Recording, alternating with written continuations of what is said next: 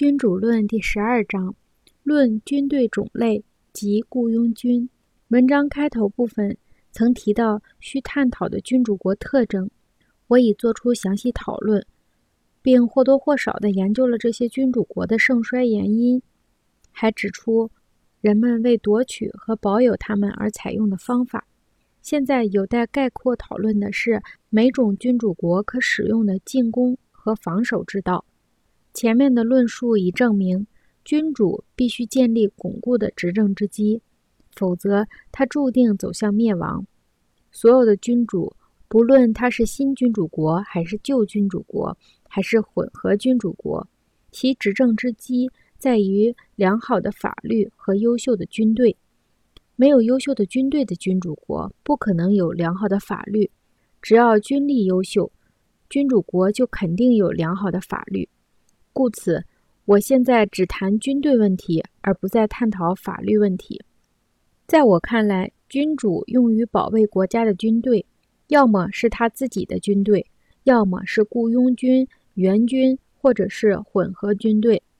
雇佣军和援军往往好处不大，且暗藏隐患。如果君主要依靠这种军队来保卫政权，那么他的地位不会稳固，也不会安全。因为这些军队一盘散沙，各怀野心，纪律涣散，而且不讲忠信。他们在朋友面前耀武扬威，在敌人面前怯懦孱弱。他们对上帝毫无敬畏，待人也不讲诚信。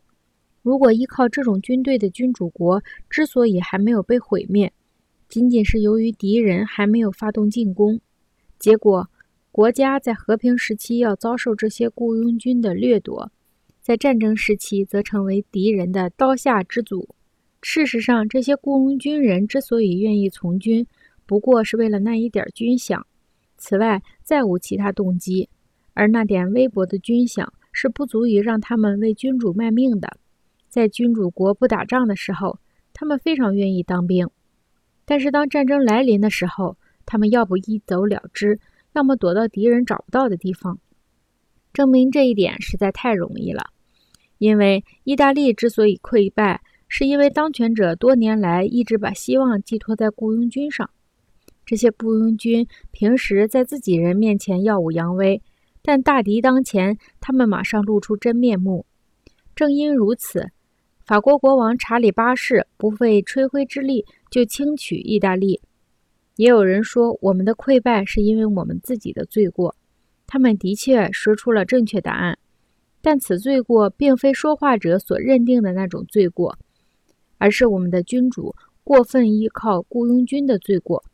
正是因为君主的这些过错，所以连累了他们自己，也一起受到惩罚。我再进一步论证这种雇佣军的不可靠。雇佣军的首领要么有能力，要么没有能力，两者必居其一。如果他们是有能力的人，你不能信任他们。因为他们总是渴望自我扩张，或者威胁他们的主子，也就是你，或者违背你的意愿欺压他人。如果首领是能力平庸的人，那么他们带领的军队往往会给你招来毁灭。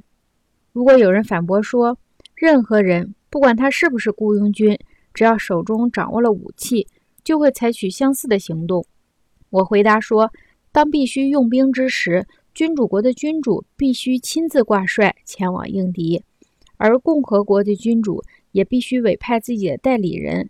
如果被委任的人不能胜任职务，则应予以撤换；假如委派的人能够胜任，则应用法律来制约他，使他不能超越职权范围。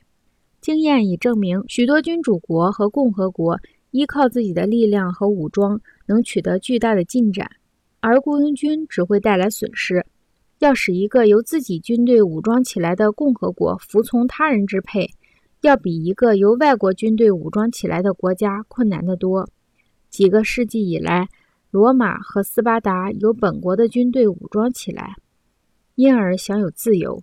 瑞士人自我武装得更彻底，故自由也更充分。